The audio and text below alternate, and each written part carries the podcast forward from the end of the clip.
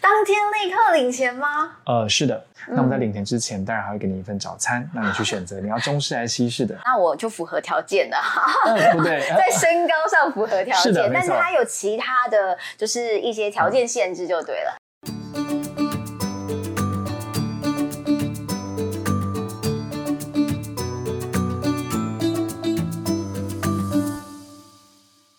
女生们想生不想生都没问题，护好你的卵，才能一直睡当当。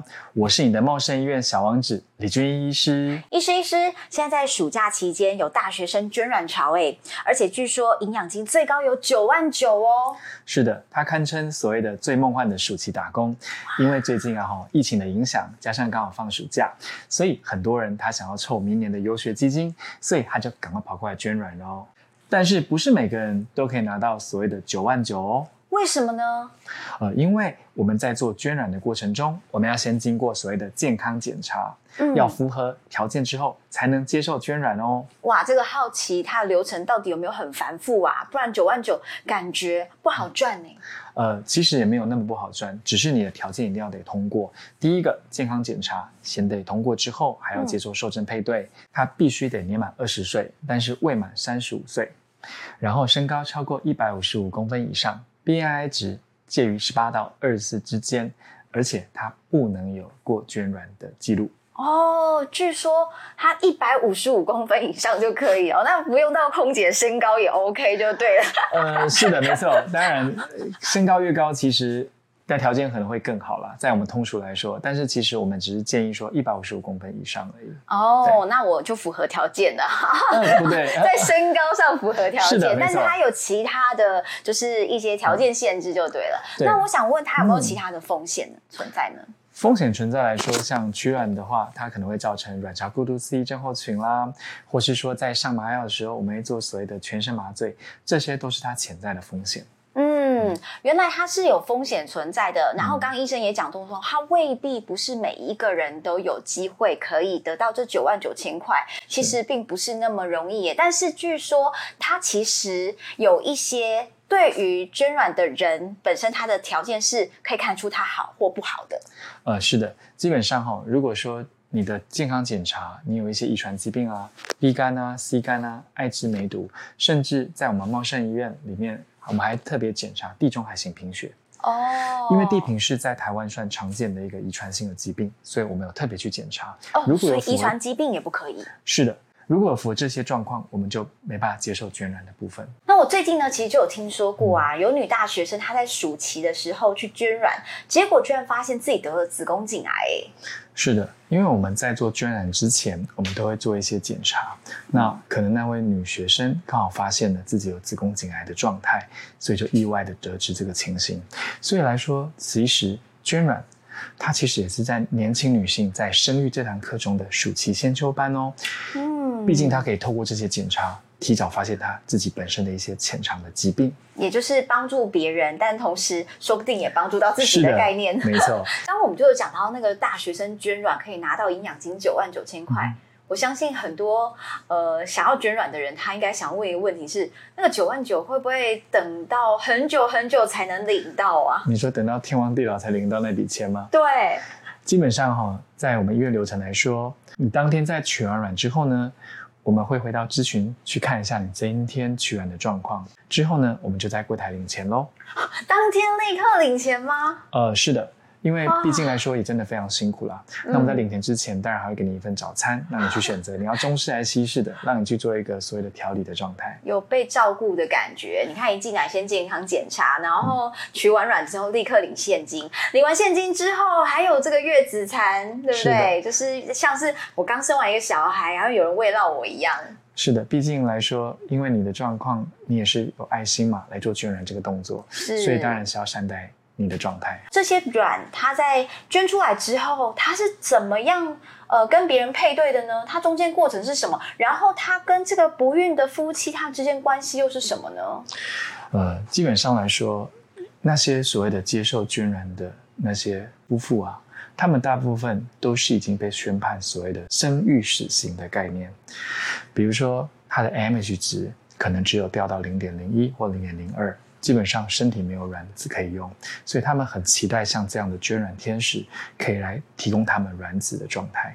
所以，其实，在捐卵过程中啊，你会当然非常的辛苦。虽然还有营养金九万九啦，不过在于这个状况来说，你可以帮助到别人，我觉得真的是非常的棒的。嗯，那这些不孕夫妻他怎么样有办法透过什么样的管道去所谓的借卵生子？而有什么样的夫妻他是觉得医生要说服他或推荐他去做这样子的一个疗程呢？呃，基本上他是要先做试管的一个检查啦。我们看一下说他的生育的状况，可能真的不适合用自己的卵子去生，我们当然会就会建议他用捐卵的方式。好，去跟别人做借卵的状态，我们来生小孩。其实啊，哈，因为借卵大概分两种嘛，一种是所谓的卵子库，一种是所谓的新鲜卵子。卵子库的话，它大概配对时间就会比较快一些，只要。国健署那边配对完毕了之后，它大概只需要花到两周的时间就可以配对完成喽。意味它就是有一个卵子博物馆，然后里面什么基因都有。呃，是的，因为茂盛医院是算全台湾最大的卵子库。哇，真的是生殖权威耶，超厉害的。那想请问医师，他借卵的过程当中，不孕夫妻他们有需要呃符合什么样的条件或注意什么事项呢？呃，基本上就是太太是要不孕症嘛，这当然，然后然后先生要健康的精子。不然他没办法做所谓的受软的动作。那他可以指定的状况是像种族啦、肤色啦、血型等等，都是可以指定的。但是，一些身高、学历可能就没办法说我要指定是谁啊。甚至很多人他会说：“哎，可不可以用我认识人来捐给我来用？”这也是不行的哦。所以认识的人不行哦。那如果刚刚讲说说种族可以，意味着就是如果真的趁机想生一个混血宝宝是可以的吗？呃，当然是可以的。不过因为台湾的卵子库没有这些的捐赠的来源哦，所以说基本上种族是可以指定的，但是它并没有所谓的黑人啊或是白人等等的卵子库可以使用。偷偷问一个问题：他在台湾捐过之后，在其他地方还可以捐吗？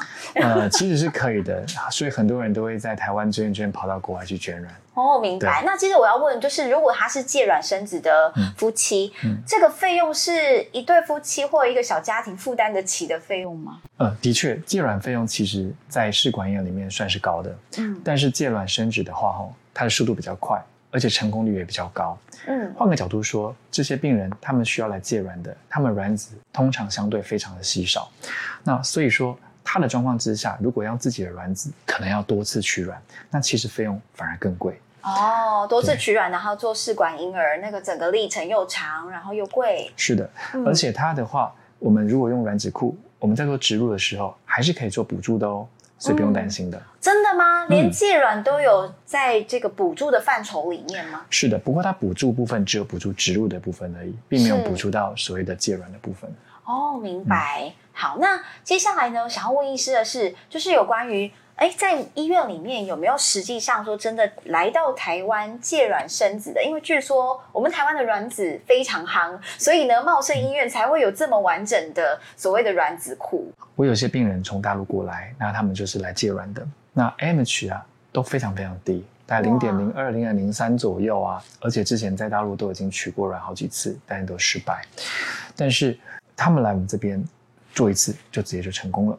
哇，茂盛医院的那个名声好响亮哦，传到对岸去。呃，是的。然后还听过，然后还特别过来到我们台湾这边来借我们的卵子来使用。是，当然，因为我们的卵子筛选比较严格一些啦。是。再加上我们在做所谓的借卵疗程的时候，我们用上所谓的 AI 世代的技术，我们让它成功率更为提升哦。连科技都带到医疗里面来了。对，毕竟借卵只是一块啦。对。重点还是要做试管怀孕的部分。是哦，那如果呢，我们在做这个所谓的借卵的过程当中，它是整个过程会非常困难吗？它有没有一些我们需要注意的地方，或者是困难点或条件？好，基本上哈，我们在怀孕的过程中，大概不外乎是先生的精子啊，老婆的卵子啊，还有子宫，还有一些环境的问题。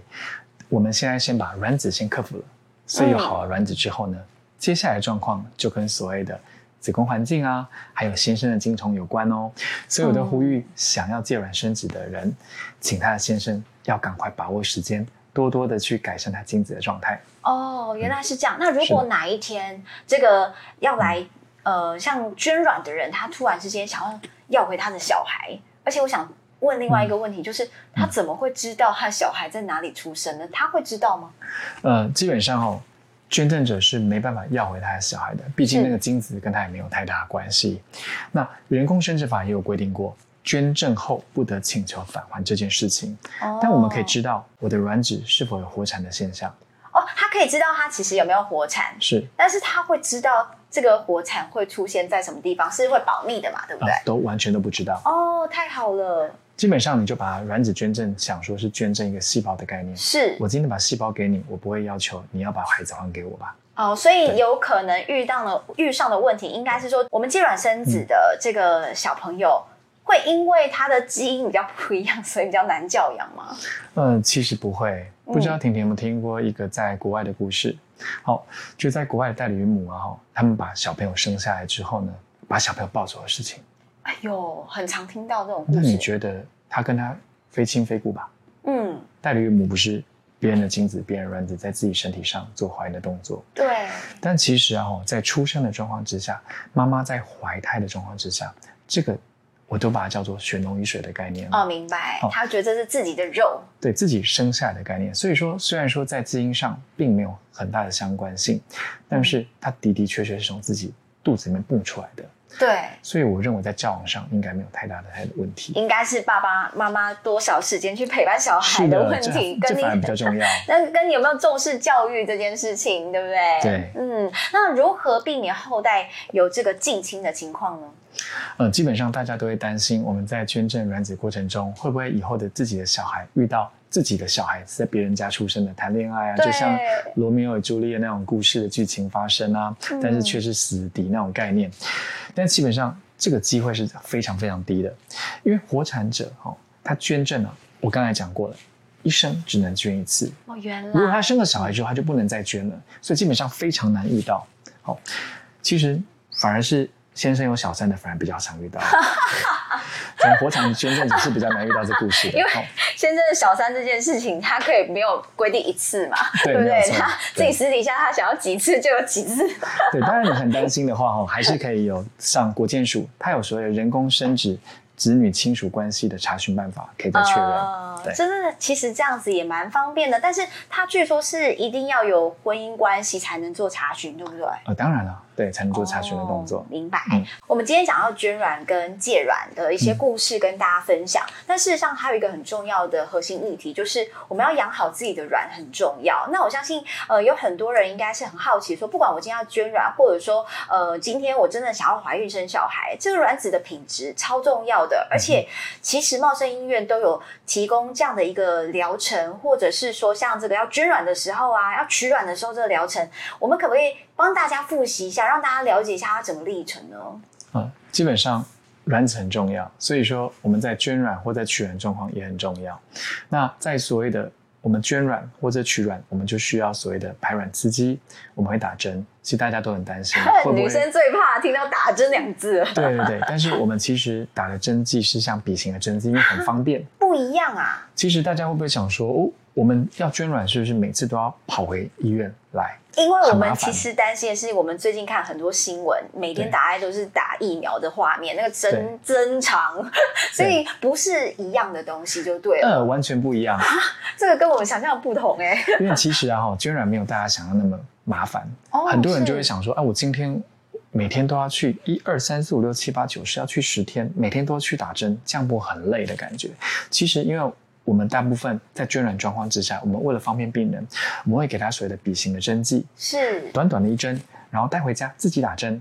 哦，原来不用嗯一直跑医院哦。是的，当然会跑个几天了，但是基本上都是在在家里面打针比较多。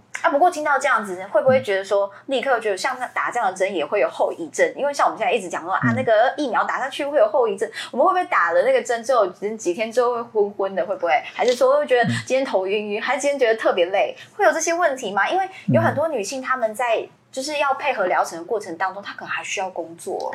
呃，因为每个人状况不一样，我不能说他有并发症，他就没有并发症。哦，明白。但大部分的其实并发症其实非常的小，因为毕竟来说，针剂你知道为什么每天打吗？不晓得因为它每天就不见了啊。你是打进去就不见了，还是说我是要打进去去刺激我的卵子要排出来？打进去刺激卵子，效果大概只有一天的时间。哦所以说每天每天这样打针，它的刺激的状况它才会比较好。明白但是换个角度说，也就因为它每天需要打针，所以它负重相对会比较低一点点。明白明白，嗯所以它其实那个应该是说那个剂量都是一点点一点点去刺激，它不会一次下猛药啦，一次催了这样子。是的，它其实一针比一针也才这么小一针而已，然后慢慢慢慢打这样子。哦，这个跟我们想象的不太一样。那接下来它会经历什么呢？我们在打完针之后、嗯是要经过两个星期嘛，这样不断的刺激啊。接着呢，我们就要回院去做检查吗？对还是说下个阶段要做什么？通常回院检查一到两次左右，之后就准备打破卵针，准备取卵喽。什么叫破卵针？听起来有点恐怖。破卵针其实它顾名思义是让卵子成熟破裂的状态，因为我们必须要让卵子成熟，我们才有办法做取卵的动作。是所以它只是一个针剂。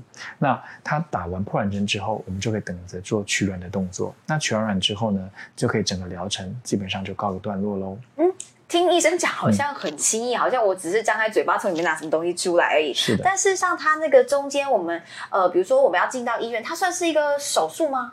还是它是一个什么东西？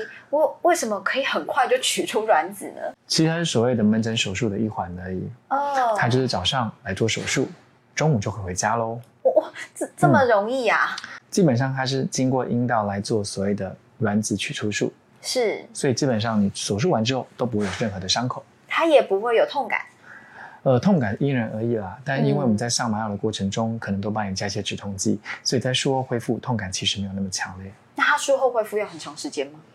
呃，其实这也决定在每个人身上哎，是但大部分的病人来说，他们取完卵之后呢，下午就回去上班工作了。啊，真的哦。好，那这样我们就放心了。嗯好，那所以这周呢，我们要来做一件事情。刚刚讲说护好卵很重要嘛，对不对？嗯毕竟你要捐卵，你也要好的卵；毕竟你要取卵，你也要很多卵啊。那所以我们今天就来跟大家一起进行的就是护卵新生活的第七周。好，护卵新生活第七周呢，医生这就是你的专长了，嗯教大家来算算排卵期吧。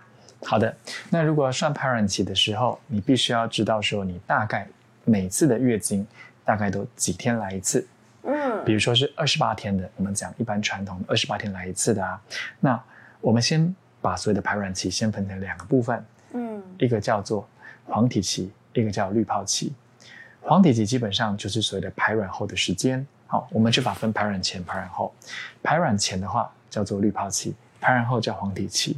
基本上黄体期的时间是不会改变的，一般都是十四天。所以基本上，如果你二十八天的月经，你大概就是十四加十四，好，十四加十四的概念。是所以你排卵的时间就会在第十四天的时候排卵。哦，明白如果你平常月经是三十五天来一次，那是多少呢？哦。十三十五减十四，十一，是吗？数学不好。二十一，对，对，二十一，所以你就是会在二十一天的时候是才会是你的排卵期。有人他是二三十五天来一次哦，有啊，甚至有人是四十天不天。健康吗？呃，基本上你只要月经都是规律的来，我都认为不会到不健康。是但如果一直都没来，可能就要来检查，或是哦可能怀孕了。哦，是这样子，没错是嗯，好，那大家都会算了吗？如果真的不会算的话，没有关系，我们在这个茂盛医院小王子的粉丝团置顶的文章来留言，然后留下我们是第一天的这个你的月经来的时间。还有你的月经的周期大概几天来一次的状态。哦，还有几天来一次，那都会有小编来帮大家一次算好。没错，是的，好，我是你的茂盛医院小王子李军医师，我们下周见，拜拜。拜拜。